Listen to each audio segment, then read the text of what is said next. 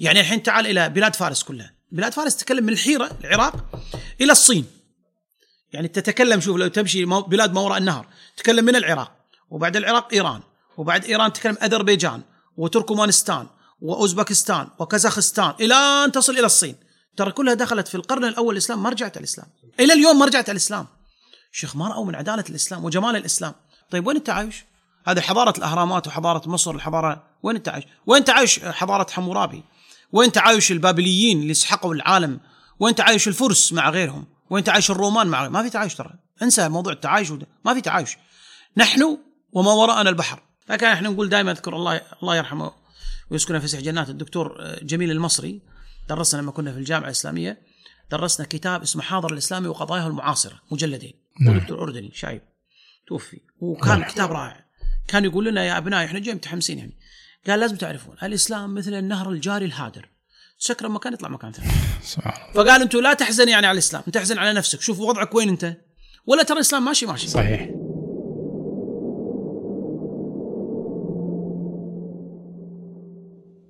بسم الله والصلاة والسلام على رسول الله سيدنا محمد وعلى آله وصحبه وسلم. السلام عليكم ورحمة الله دكتور طارق. عليكم السلام ورحمة الله تعالى وبركاته. حياك الله أخ محمد المنيس. وجهودك مشكورة ومباركة في نشر الحق وإيصال صوت الحق إلى العالم. آمين. الله يجزاك خير. الله يبارك فيك. دكتور إن شاء الله يعني تكون هذه الحلقة تحل إشكالية من الإشكاليات المعاصرة. ولا يخفى عليك دكتور تأثير إعلام دول اليوم والأفكار التي يبثها على عقول المسلمين وبالتالي أو ثم تأثير تلك الأفكار على سلوكيات المسلمين. بالتالي يعني صارت الكثير من التصرفات تصرفاتنا سلوكياتنا ليست مبنية على الكتاب والسنة الوحيين. منها فكرة التعايش. أنا عارف أن هناك أفكار كثيرة تبثها ال- ال- ال- الإعلام لكن أتكلم عن جزئية معينة التعايش. ال- الإعلام يطرح موضوع التعايش بشكل خاطئ. يعني ترتب على هذا الطرح نتائج كارثية مثل بناء المعابد والكنائس. الترحم على الكفار حين موتهم. تقبل الأفكار ووجهات النظر المخالفه للإسلام. والتنازل عن الدعوة للشريعة والخلافة والجهاد.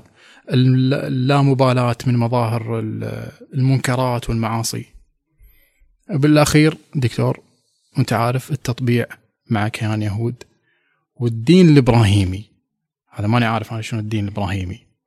هذا كل هذا بحجة التعايش. كثير من الناس دكتور للأسف يعني لا يدرك خطرة هذه المعركة. لا يدركون يعني فقدان الأمة هويتها يعني الزوال والخروج من دائرة التدافع الحضاري والوجودي في هذا العالم. الآن دكتور يعني ممكن نفصل.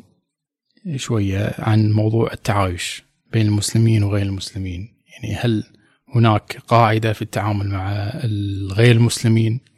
هل هناك شروط في قبول الأفكار ووجهات النظر؟ ما هو التعايش دكتور؟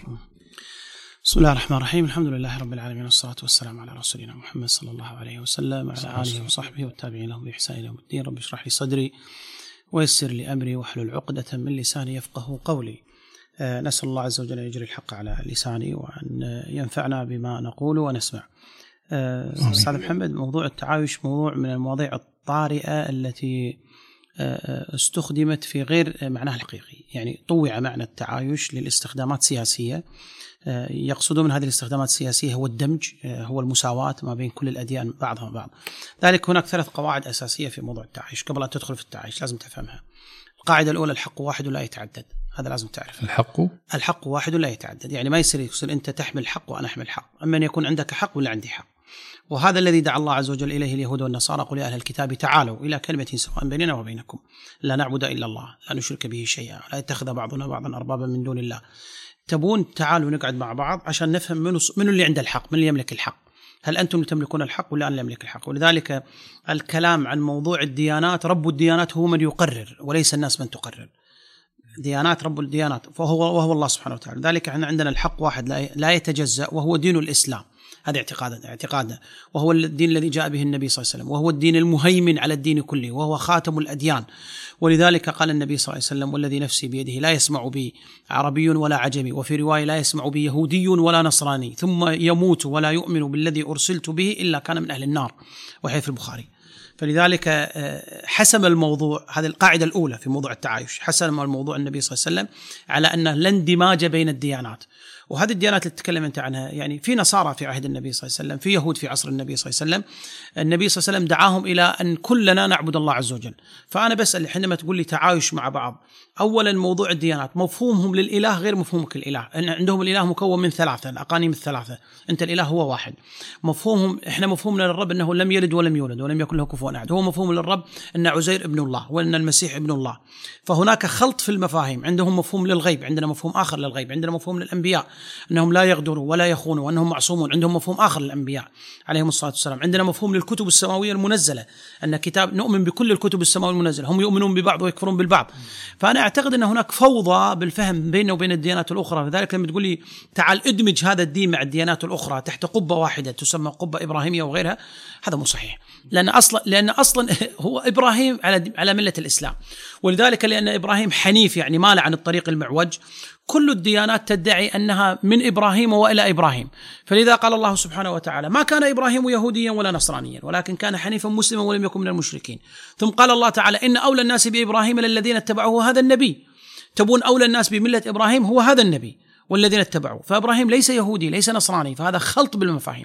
فهذا أول مبدأ في مبدأ التعايش. الحق واحد الحق لا واحد لا يتعدد وهو قول الله عز وجل ومن يبتغي غير الإسلام دينا فلن يقبل منه وهو في الآخرة من الخاسرين. أنا بسأل لما تقول لي تعالوا نتعايش مع بعض تحت قبة ديانة واحدة طيب أنا شلون أفهم الدين؟ أنت عندك اعتقادات تجاه الإله وأنا اعتقادات تجاه الإله.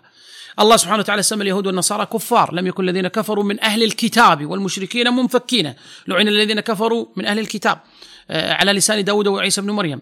فالله سبحانه وتعالى يسميهم كفار أنت ما ما تقدر تسميهم كفار. تحت مفهوم التعايش. فهذا المبدأ الأول وهو أن الحق واحد لا يتعدد وأن آه، دين الله سبحانه وتعالى واحد وهو الإسلام.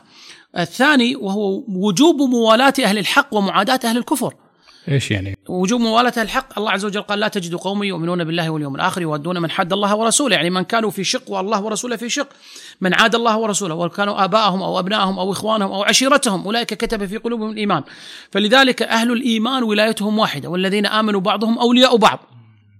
إذا مزجنا ما بين ولاية أهل الإيمان وأهل الكفر تكون فتنة في الأرض وفساد عظيم وعريض. ولذلك هذا المبدأ الثاني اللي إحنا لا نقبل في التنازل عنه وهو أن لازم أن نوالي أهل الحق وأن نكون مع أهل الحق ونقف صفا واحدا مع أهل الحق ضد الباطل. وهذه اللي تسمى سنة التدافع. إن أهل الحق يتحزبون إلى الحق وأهل الباطل يتحزبون إلى الباطل وتمشي سنة الحياة في دفع الحق أن يدفع الباطل. والمؤمنون والمؤمنات بعضهم, بعضهم أولياء بعض. والمنافقون والمنافقات بعضهم من بعض. فالمنافقين مع بعض وأولياء الله مع بعض وأولياء الشيطان مع بعض. فهذا المبدأ الثاني الذي لا يقبل التنازل. المبدأ الثالث مطلوب منا العدل وليس المساواة. يعني مطلوب منا العدل وليس المساواة. العدل هو أن تعطي كل ذي حق حقه. وان الله يأمر بالعدل. ما قال يأمر بالمساواة؟ وإذا حكمتم بين الناس أن تحكموا بالعدل. فالعدل تعطي كل ذي حق حقه وليس تساويه بالتساوي. يعني خليني أعطيك مثال الآن. لو افترضنا سور ارتفاع مترين واثنين واقفين مع بعض وأردت أن ترفعهم على درج فلو أعطيتهم كلهم متر متر مساواة فهذا راح يشوف والثاني ما راح يشوف. إيه. لأن هذا طويل وهذا قصير. صح. هذا يسمونه عدل هذا يسمونه مساواة إذا بنساويهم. نعطي هذا كرسي ارتفاع متر وهذا كرسي ارتفاع متر. أبو متر ونص راح يشوف أبو متر ما راح يشوف. لكن ال- المساواة هذه المساواة سويناهم لكن العدل هو أبو متر ونص أعطيه نص متر وأبو متر أعطيه متر ونص. فراح يسكنون في حد واحد. هذا العدل. فالله تعالى أمرنا أمرنا بالعدل ولم يأمرنا بالمساواة. يعني إعطاء كل ذي حق حقه. وإذا دخلنا حقيقة في موضوع العدل راح نجد أن موضوع كبير في الإسلام وأن الإسلام قسم غير المسلمين إلى أقسام. قسمهم إلى معاهد. أول شيء قسمهم إلى أهل الكتاب يهود ونصارى وألحق بهم الصابئة. بعدين قسمهم إلى مشركين عبدة أوثان. وبعدين قسمهم إلى أهل قسمهم إلى أهل ذمة وأهل عهد وأهل صلح وأهل حرب. فهذول كلهم لهم أقسام ولهم أحكام. فأهل الذمة لهم أحكامهم. وأهل الحرب لهم أحكامهم وأهل الصلح لهم أحكامهم وأهل العهد لهم أحكامهم. وبعدين آه، آه، أمرنا سبحانه وتعالى أن نتعامل مع الكل بكل هذه الأقسام بالعدل. الله سبحانه وتعالى أمرنا أن نتعامل مع الكل آه، بالعدل كما قال الله عز وجل وقل امنت بما أنزل الله من كتاب وأمرت لأعدل بينكم. الله أمرني لأن أعدل بينكم، لنا أعمالنا ولكم أعمالكم، أنتم لكم أعمالكم ونحن لنا أعمالنا، لكن أمرنا الله سبحانه وتعالى آه، حتى لو جاءوا للنبي صلى الله عليه وسلم فمأمور النبي صلى الله عليه وسلم أن يحكم بينهم بالعدل، كما قال الله سبحانه وتعالى فإن جاءوك فاحكم بينهم أو أعرض عنهم. وإن تعرض عنهم فلا يضرك شيء، يعني ما راح يضرك اعراض عنهم، وإن حكمت فاحكم بينهم بالقسط إن الله يحب المقسطين في سورة المائدة. طيب في ناس يقولون ليش أنت أصلا تقسم ال- العالم المسلمين وكفار؟ يعني وأنت تقول كفار يعني و... هذا تقسيم الله. الله سبحانه وتعالى قسمهم بالشكل هذا.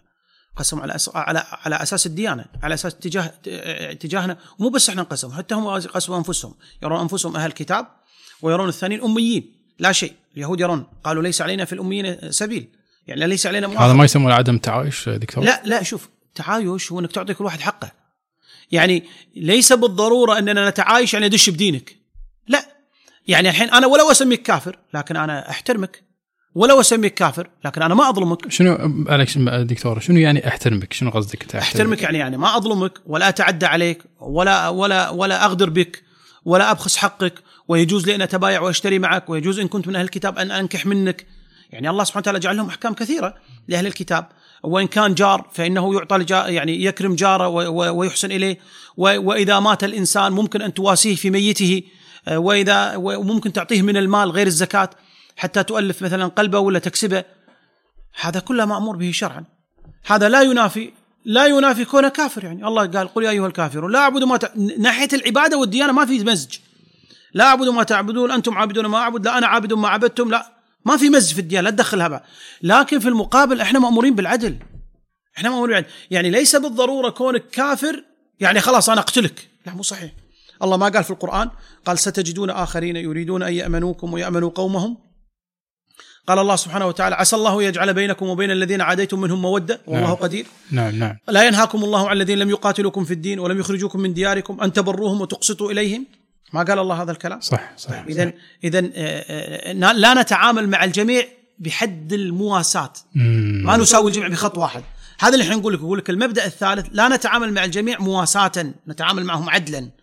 مواساة يعني كلهم كفار كلهم في النار كلهم محاربين. هذا ما الله أمر به. الله أمرنا نتعامل بالعدل. شلون نتعامل بالعدل؟ قسمهم. قسمهم الله. قال فيهم محاربين وفيهم مستأمنين وفيهم أهل ذمة. من خفر ذمة إنسان أعطيناه ذمته لم يرح رائحة الجنة كما قال النبي يعني أنا أحرم من الجنة لأن واحد يهودي أو نصراني غدرنا فيه. يعني أكثر عدالة من هذا شنو؟ صحيح. عمر الخطاب رضي الله عنه أوصى بأنهم لا يحملون أكثر من طاقتهم وأن يعانون أهل الجزية من كان عليه جزية. النبي صلى الله عليه وسلم أمر بالإحسان إليهم. الله سبحانه وتعالى أمر بالإحسان إليهم. فالعدل غير المساواة. إحنا هذا أقول لك المبدأ الثالث المبدأ الأول ديننا هو الدين الحق.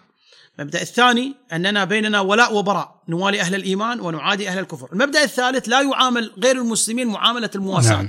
مساواة عفوا. العدل.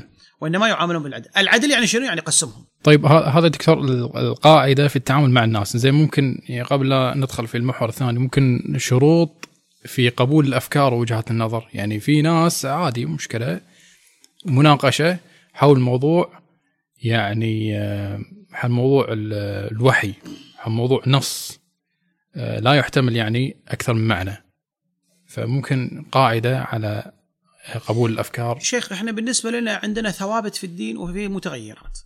الثوابت لا تقبل الحوار ولا تقبل النقاش لأن المساس فيها هو موت. مم. سبيل المثال خليني أضرب لك أنا مثال. جسم الإنسان فيه أشياء أساسية. العبث فيها يؤدي إلى الموت. ولا أكبر طبيب يستطيع أن يعبث بها، ولا تقبل أنت لأحد أن يعبث في هذه الأجزاء من جسدك. فما تعب ما تقبل لأحد أن يل- يلعب في مخك أصلاً. صحيح ولا تقبل لأحد أن يلعب في قلبك. ولا تقبل لأحد أن يلعب في الكلى. ولا تقبل لأحد أن يلعب في الرئة. لأن هذه أس- أجزاء أساسية في جسمك أنت ليست خاضعة للتجربة. لأن المساس بها موت. وفي أجزاء في جسمك تكميلية هذه الأجزاء التكميلية قابلة أن تعوض لو صار فيها شيء. يدين تروح واحدة تبقى واحدة. عينتين تروح واحدة تبقى واحدة. منخرين واحد يروح واحد. شفتين يروح واحد يبقى واحد. وفي أشياء تحسينية في جسد الإنسان. هذه التحسينيات ممكن الحركة فيها وأن المساس بهذه التحسينيات ما يؤدي إلى موتك وإنما يؤدي إلى جمالك وحسنك. مم. يعني مثلا لون البشرة شعرك لو راح احترق فما راح تموت أنت ولا تعطل حياتك. فممكن اللعب فيها. ترى نفس الشيء في في الدين. في عندنا أساسيات لا تقبل المساس بها ابدا. عجيب. إي هذه الأساسيات إحنا نسميها أركان الإيمان. هذه أركان الإيمان لا تقبل المساس فيها يعني الله عز وجل ذات علية مقدسة لا تقبل المساس. ما يقبل الكلام في الله عز وجل الشك ولا يقبل المساس في الله عز وجل قلة الاعتقاد لأن الاعتقاد هو الشيء الجازم في قلب الإنسان. فإذا نزل الاعتقاد صار شكا. يعني مثلا أي شيء عن الله عز وجل هذا ركن مثل قلب الإنسان ما يقبل المساس فيه ابدا. على سبيل المثال الشك في قدرة الله الشك في علم الله استهزاء بالله الاستهزاء بشريعة الله تغيير أحكام الله تغيير شريعة الله شيل شيء وحط شيء. أي شيء يتعلق بالله عز وجل هذه أركان أساسية. المساس بها خروج من دائرة الإيمان. موت. فلذلك إحنا نقول للإنسان تبي تناقش تبي تحاور ناقش مو في الأساسيات. مثل طبيب تبي تلعب تبي تجرب لا تلعب في القلب. لا تجرب في القلب جرب في أذني جرب في خشمي جرب في. فإحنا نقول هذه أساسيات. الإيمان بالله الإيمان بالملائكة الكتب الرسل آه، ال- ال- ال- القضاء والقدر اليوم الآخر. هذه ما تق... فلو جاني إنسان قال والله يا جماعة أنا والله أصبح عندي نوع من الشك في موضوع أن في حساب وعذاب وقيامة و... أنا والله أشك إن الله يشوفني الحين. هذا مس بالعقيده إيه إيه إيه. أو أنا أشك إن الله يعرف كل شيء. شوف أي شيء يتعلق بالله يطلعك من الدائرة. ذلك كما يروى عن الحسن قال يدخل الإنسان الإيمان من باب واحد. دش الإسلام. شهاده لا محمد رسول الله. ويطلع من ألف باب. سبحان الله. إيه الله قال إيش قال في آخر سورة يوسف؟ وما يؤمن أكثرهم بالله إلا وهم مشركون. وما أكثر الناس ولو حرصت بمؤمنين. يعني أكثر الناس أنت لو تحرص عليهم ما يطلعون مؤمنين. وما يؤمن أكثرهم بالله إلا وهم مشركون. شلون يعني؟ يعني هم مؤمنين بالله ربوبية. ربوبية أنه خ... أن الله الواحد الخالق الرازق واحد في خلقه واحد في ملكه واحد في تدبيره. مؤمنين ها؟ لكن مشركين في الألوهية يصرفون العبادة لغيره. يتحاكمون إلى غيره يلغون شريعته يبدلون أحكامه فهم مشركون أشركوا مع الله غيره سبحانه وتعالى. فيقول هم يؤمنون بالله ربوبية كرب موجود كل الناس يؤمنون لكن تعال إلى حقيقة الأحكام وتصريفها يذهبون إلى غيره سبحانه وتعالى.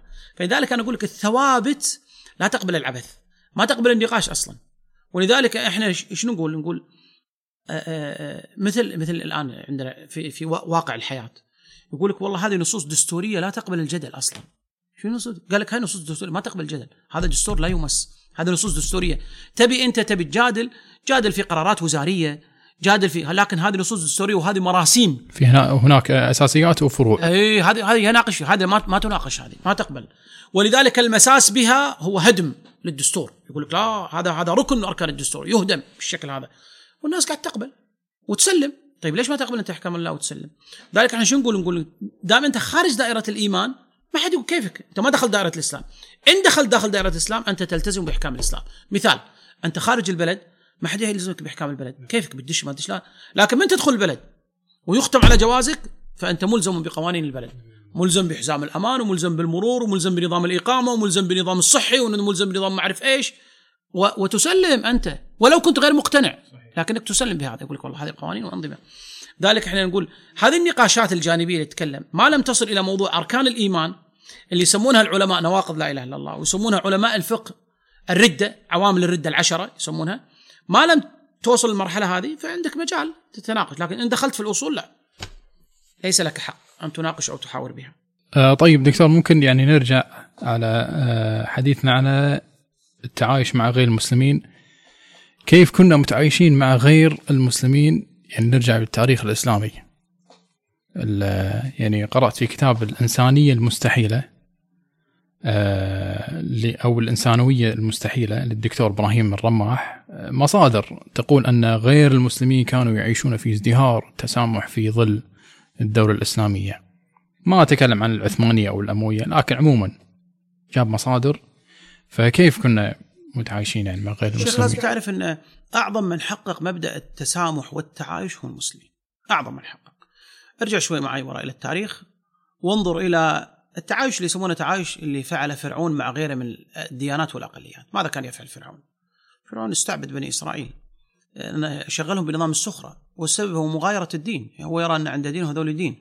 ولذلك لا يراهم شيء. يرى العبرانيين هذول لا شيء أصلا عنده. ولذلك هو من على موسى كان يمن على موسى قال وتلك نعمة تمنها علي أن عبدت بني إسرائيل يعني أنت تمن علي أن خليت بني إسرائيل عبيد عندك ولذلك موسى اصل رسالته إيش يا موسى؟ موسى جاء لينقذ بني إسرائيل أن أرسل معي بني إسرائيل بس طلعهم من العذاب اللي هم قاعدين فيه، العذاب المهين والله امتن عليهم وإذ أنجيناكم من آل فرعون يسومونكم سوء العذاب، طيب وين التعايش؟ هذه حضارة الأهرامات وحضارة مصر الحضارة وين التعايش؟ وين تعايش حضارة حمورابي؟ وين تعايش البابليين اللي سحقوا العالم؟ وين تعايش الفرس مع غيرهم؟ وين تعايش الرومان مع؟ ما في تعايش ترى، انسى موضوع التعايش وده. ما في تعايش. نحن وما وراءنا البحر. نحن ومن يخالفنا الموت. ولذلك عندك قصة أصحاب الأخدود نموذج مم. الله ذكرها في القرآن حرق حرق حي بشر حفروا لهم حفرة وحرقوهم اختلاف ديانة بس ترى جماعة لهم ديانة يا أخي خلي يعبدون الله النصارى وما فعل فيهم الرومان من التنكيل حتى أنهم عاشوا في الجبال وعاشوا في الأكواخ وعاشوا في الديارات غيران داخل الجبال بسبب التنكيل اللي فعله الرومان فعلوه في النصارى. بل داخل الديانة الواحدة مذهب واحد بس. بس مذهب واحد البروتستانتي يعني بروتستانتي وما تزال هناك حرب قائمة ما بين الأرثوذكس والبروتستانت الكنيسة الشرقية والكنيسة الغربية. طيب تعال ننتقل إلى إلى أكثر من ذلك. إيش فعل ال- النصارى في الأندلس في اليهود؟ حرقوا اليهود حرق. حكم تفتيش. تعال إلى المسلمين محاكم التفتيش. ماذا فعلوا النصارى بالمسلمين؟ حرق على أساس ديني. طيب وين التعايش تتكلمون عنه؟ تعايش ما بين الديانات خليني أعيش أنا ديني. ما في. تعال الآن في واقعنا المعاصر الآن. من يرون أنهم إسلاميين ويرون أنهم بالفعل هؤلاء يسمونهم متشددين لكن في الحقيقة هم يدعون إلى العودة في بعض الأحيان. تنكيل بهم. ليش؟ لأن لا يرون التعايش معهم. حتى مو بس بالنظام الإسلامي. يعني مو أصل تعايش على أساس دين أصل تع- أصل تعايش على أساس فكر أصلا. يعني تعال النظام الاشتراكي الفكرة الاشتراكية. من لا يحمل الفكرة الاشتراكية؟ الإعدام حقه. وقتل وحصد أي فكرة أخرى غير الاشتراك. تعال الرأسمالية في المقابل. فكره الرأسمالية وبس. طبقة ال- الراس مال اللي يملك المال وطبقة ال- الخدام والعبيد والعمال. بس طبقة وسطى ما في. واكتساح العالم على هذا الأساس على أساس أن التاجر هو الحاكم. فالسلاح يسخر من أجل التاجر والقرار السياسي من أجل التاجر. والآلة العسكرية تتحرك من أجل التاجر والبرلمان يتحرك من أجل التاجر. هاي فكرة الرأسمالية أن التجار هم اللي يحكمون العالم والاشتراكيه نفسه. طيب وين التعايش؟ اللي تتكلم عنه أنت؟ يعني تعايش بس علي أنا كمسلم لما أعتز أنا بمبادئي وديني وأقول يا الله يا جماعة إحنا نرى أن إحنا على حق. وأن الله سبحانه وتعالى دعا الجميع إلى أن يفهموا ديننا. ونحن نرى أن بيننا ولاء ولحمة. كما أننا نرى القاعدة الثالثة أننا يجب أن نتعامل مع الآخرين بالعدل. ونقسمهم على أقسام ليسوا على حد واحد. فيهم محارب فيهم ذمي فيهم معاهد فيهم أهل صلح. أمر الله تعالى بالإحسان إليهم. لا ينهاكم الله عن الذين لم يقاتلوكم في الدين ويخرجوكم من دياركم أن تبروهم تقسطوا إليهم. ستجدون آخرين يريدون أن يأمنوكم ويأمنوا قومهم. أمر الله سبحانه وتعالى بالإحسان إلى الجار. أمر الله سبحانه وتعالى بأن أجاز الزواج فيما بيننا وبينهم أجاز البيع والشراء فيما بيننا وبينهم. حرم الله على على مسلم يغدر بمعاهد وذمي حرم الله عليه الجنة. أمرنا في الحروب أن لا نقتل طفلا ولا رضيعا ولا امرأة ولا أن نمثل في إنسان. حتى وأمرنا بالحروب أن نطلب من الناس إما الجزية أو أمرنا ان ان أن نأخذ منهم أو يدخلوا في الإسلام أو الحرب. أعطانا اختيارات. القتال ليس لأجل القتال قتال لأجل نشر الدين. حتى يكون الدين كله لله ان تعبد الأرض لله سبحانه وتعالى بس هو ممكن التعايش ليش تحاسبني أنا بس يعني هو دكتور ممكن يقول إن أنت أصلا يعني الأحزاب أو الأحزاب الإسلامية عموما يعني فشلوا في الوحدة وثم أسقطت الدولة العثمانية فإيش البديل؟ البديل هو هذا النظام الدولي والرأسمالية أفضل من النظام الخلافة اولا شوف شيخ لازم تعرف أن كل الأحزاب السياسية القائمة هي محاولة سد الفراغ لما سقطت الخلافة، لازم تعرف هذا. فأنت لا تحمل هذه الأحزاب مسؤولية الإسلام الكامل. هذه أحزاب لا تملك مؤسسات دولة وأحزاب حرمت من ممارسة واقعها السياسي سنوات طويلة. فوالله تقول لي والله أنتم إسلاميين ما تعرفوا تقودون دولة، طيب وين هم يقودون دولة؟ هم كلهم محطوطين في السجون أصلا. وينهم شلون يقودون دولة؟ أنت حارمهم أصلا من أي منصب سياسي، أنت حارمهم من بعثات، أنت حارمهم من أي ممارسة واقعية، طيب وين المساواة اللي تتكلم عنها؟ وين العدل اللي أنت تتكلم عنه؟ لما أنت ترمي لي. ال 60 70 ألف في السجون بمحاكمات صورية وهمية أنت تصنعها وأنت تملك القضاء وتملك الأمن وتملك الجيش وتملك الشرطة وتملك الآلة الإعلامية. وتشوه سمعتي آنا وفي النهاية تقول والله أنت أنت متطرف لأنك ما تدعو إلى التعايش، طيب أي تعايش تتكلم أنت عنه؟ عطني نفس في الحياة، والدليل على ذلك إنك لما أعطيتني نفس في الحياة وأجريت انتخابات نزيهة كل العالم قبلت فيني واستطعت أن أنجح في بعض الإدارات في الدولة. لذلك أنت لما تتكلم عن أن هؤلاء ما استطاعوا أن يتعايشوا لأن الحرب كبيرة ضدهم. يعني حتى الخلافة العثمانية في آخر أنفاسها شوف من كان يحاربها أصلا. ما بقت فرنسا ولا إيطاليا ولا النمسا ولا كل العالم على دولة حاصروها من كل مكان محاصرة اقتصادية سياسية عسكرية وآخر شيء يقول لك الإسلام فشل. مو أنت شوف آلتك العسكرية إيش قاعد تسوي؟ أنت أعط مجال للإسلام أن يحكم حقيقة وأعط مجال لحرية حقيقية وتعال شوف. وعندنا اليوم براهين كثيرة بل براهين الخلافه الإسلامية على مدى ألف سنة أصلا. صحيح. شلون استطاعت أن تمتد في العالم وأن يزدهر العالم بنظام اقتصادي وإداري وسياسي وعسكري وقضائي من أروع ما يكون. فأنت ما يصير تقول لي والله البديل هو والبديل هو هذا النظام العالمي. النظام العالمي هو نظام استعماري. هو نظام جاء ففرض نفسه بعدما أسقط الخلافة وجاء فرض نفسه بعدما أسقط الإسلام. فهذه الأحزاب اللي أنت قاعد تتكلم عنها تقول فشلت. اولا أحزاب لم يتح لها الآلة أن تمسك الدولة من آلة قضائية وسياسية وإلى آخره. اثنين لم تعطى مجال لأن تكسب خبرة أصلا كلهم مغيبين في السجون. ثلاثة ما مارسته في الواقع إنما هو ممارسة بشكل بشكل أهلي. وليس بشكل رسمي حكومي. قاعد تمارس دورها كلجان دعوية وقاعد يمارسون دورهم كأحزاب سياسية تحرم من دخول وممارسه السياسة. بس لا أكثر من هذا ولا أقل. أنت ذكرت دكتور ال- المحاكم محاكم التفتيش والاتحاد السوفيتي الشيوعية والرأسمالية. يعني الغرب هو لم يقبل أصلا التعايش مع نفسه مع ناسه. فصراحة اللي يريد جمع الناس جمع جمع الناس تحت راية لا يختلف عليها اثنان. نرجع إلى التاريخ الإسلامي. يعني هذا نموذج فقط. الخلافة الراشدة إلى الخلافة العثمانية جمعت الناس.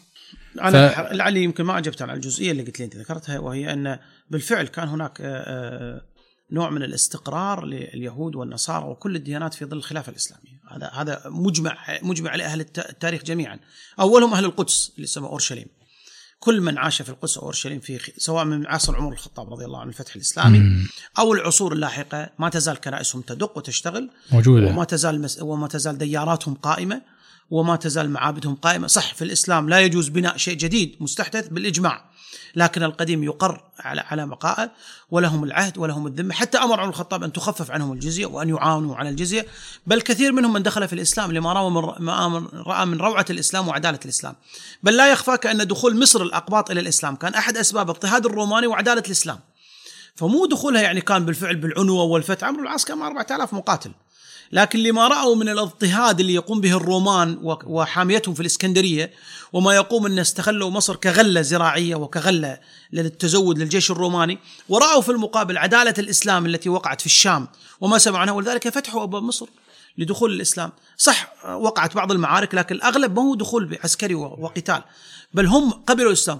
وأعطيك دليل آخر أن 90% إن لم يكن 100% من الدول التي فتحها المسلمون لم ترتد. ولم تخرج عن دائرة الإسلام. سبب ما رأوا من عدالة الإسلام. يعني الحين تعال إلى بلاد فارس كلها. بلاد فارس تتكلم من الحيرة العراق إلى الصين. يعني تتكلم شوف لو تمشي بلاد ما وراء النهر تتكلم من العراق وبعد العراق إيران وبعد إيران تتكلم أذربيجان وتركمانستان وأوزبكستان وكازاخستان إلى أن تصل إلى الصين. ترى كلها دخلت في القرن الأول الإسلام ما رجعت الإسلام. سبحان إلى. اليوم ما رجعت الإسلام. شيخ ما رأوا من عدالة الإسلام وجمال الإسلام. هذول ترى كانوا بعضهم نصراني بعضهم مجوسي بعضهم تعال الله. الشام. الشام ترى يعني دولة هي مهد النصرانية. فيها كنيسة مهد بيت لحم ومهد المسيح عليه الصلاة والسلام بل هي مقر الديانات فيها آه، قبر إبراهيم عليه الصلاة والسلام يوسف موسى يعني كل الأنبياء في المنطقة الحيوية هذه. ترى ما. رجعوا الإسلام إلى الآن. أهل جدا. الشام أهل الشام محبين بل مناصرين مدافعين عن الإسلام. تعال إلى مصر. تعال إلى أفريقيا. تعال إلى المغرب وبن تاشفين والجماعة اللي هناك داخل الأندلس. ما دخلوا. ما خرج الإسلام إلا قتل يعني. ما ما فعلوا من محاكم التفتيش من تصفية. ولولا التصفية يبقى الإسلام. نعم نعم. شيخ أنا أقول لك السبب السبب إن الإسلام عجيب يا أخي. سبحان في. عدالته عجيب الإسلام في حب الناس له. يعني من يقرأ الإسلام ويتشبع به يصير جند من جنود الإسلام. وهذا السر حقيقة يعني يمكن اللي يخفى على كثير من الناس.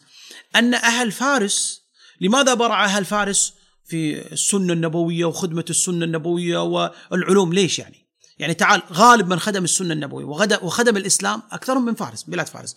تكلم عن الخوارزمي تكلم عن ابن سينا تكلم عن هذول علماء الفلك والطب وتكلم عن علماء الشريعة يعني البخاري ومسلم وأبو داود والترمذي والنسائي وابن ماجه والحاكم النيسابوري. يعني ولادة ومنشأ بلاد فارس. أنا أقول لك سبب رأوا حلاوة الإسلام؟ وفاتهم كثير في الإسلام. ما هم من الفاتحين؟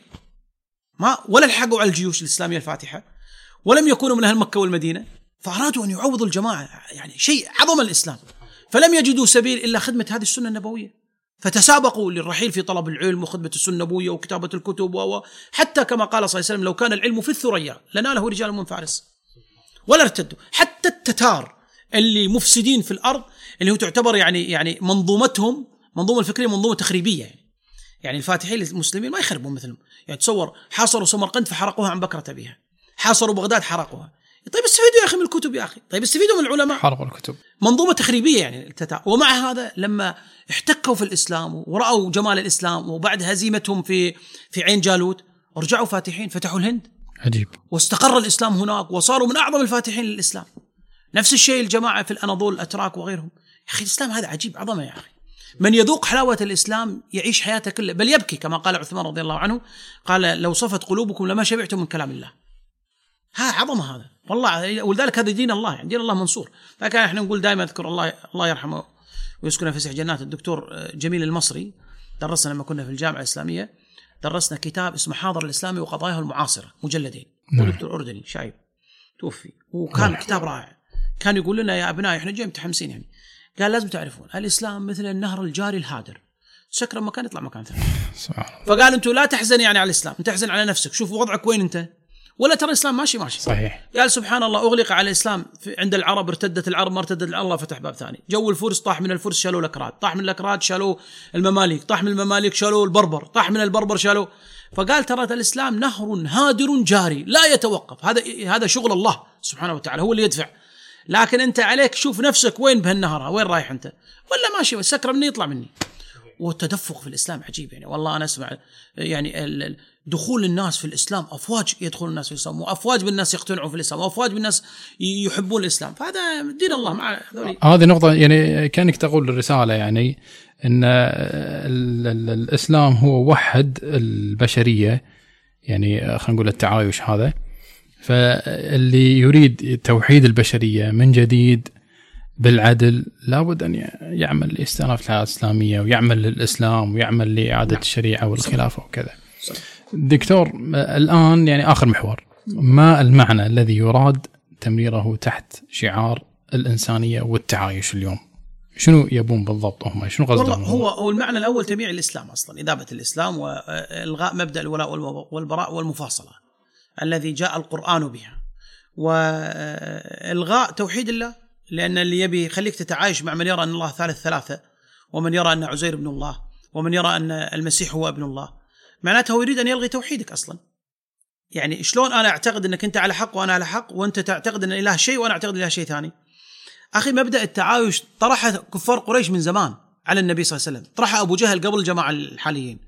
أبو جهل اللي يسمونه أبو الحكم أصلا. إيه هو هو اسمه أبو الحكم هو خال عمر الخطاب. خال عمر الخطاب أخو أمه. هشام بن عمر. خال عمر الخطاب. هو طرح المبدأ هذا من زمان على النبي صلى الله عليه وسلم. هو على أبو لهب. فقالوا للنبي صلى الله عليه وسلم نتعايش مع بعض. شنو فكرة التعايش؟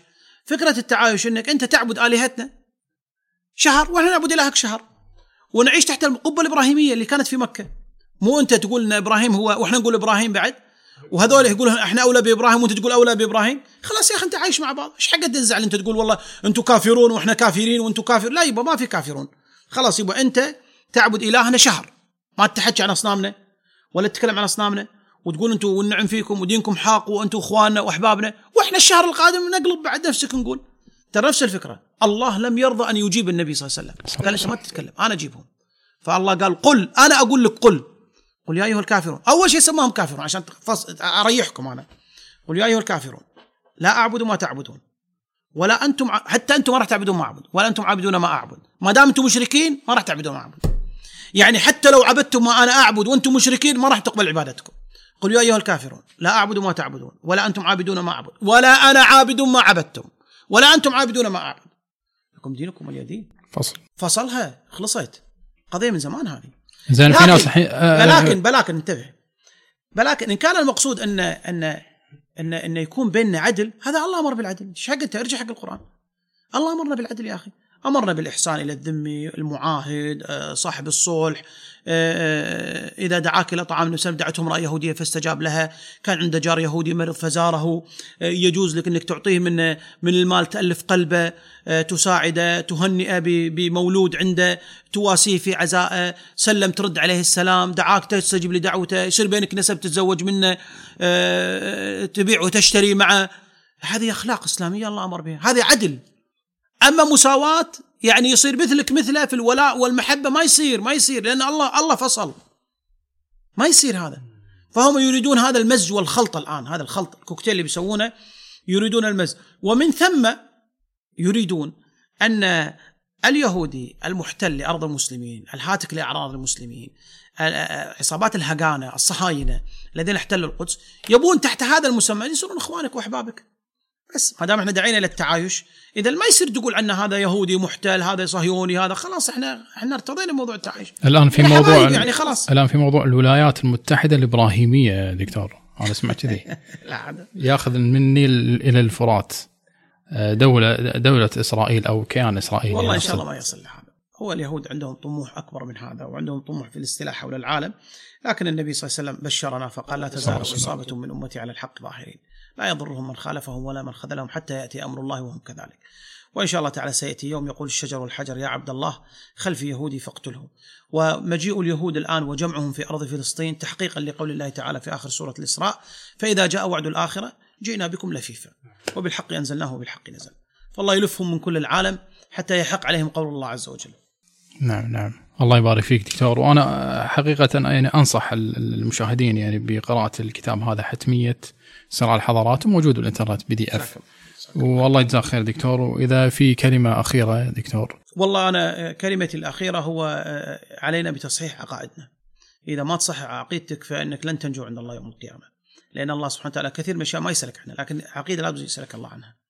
عقيدة الولاء والبراء المؤمنون بعضهم أولياء بعض عقيدة وحدانية الله عز وجل وأنه لا نقبل الإشراك بالله ولا ولا نقبل بأن يكون أخ لك من أشرك بالله عز وجل إنسان نحترم هذا الإنسان نعطيه حق العدل معه لكن الدمج معنى الدمج تدري شو معنى الدمج؟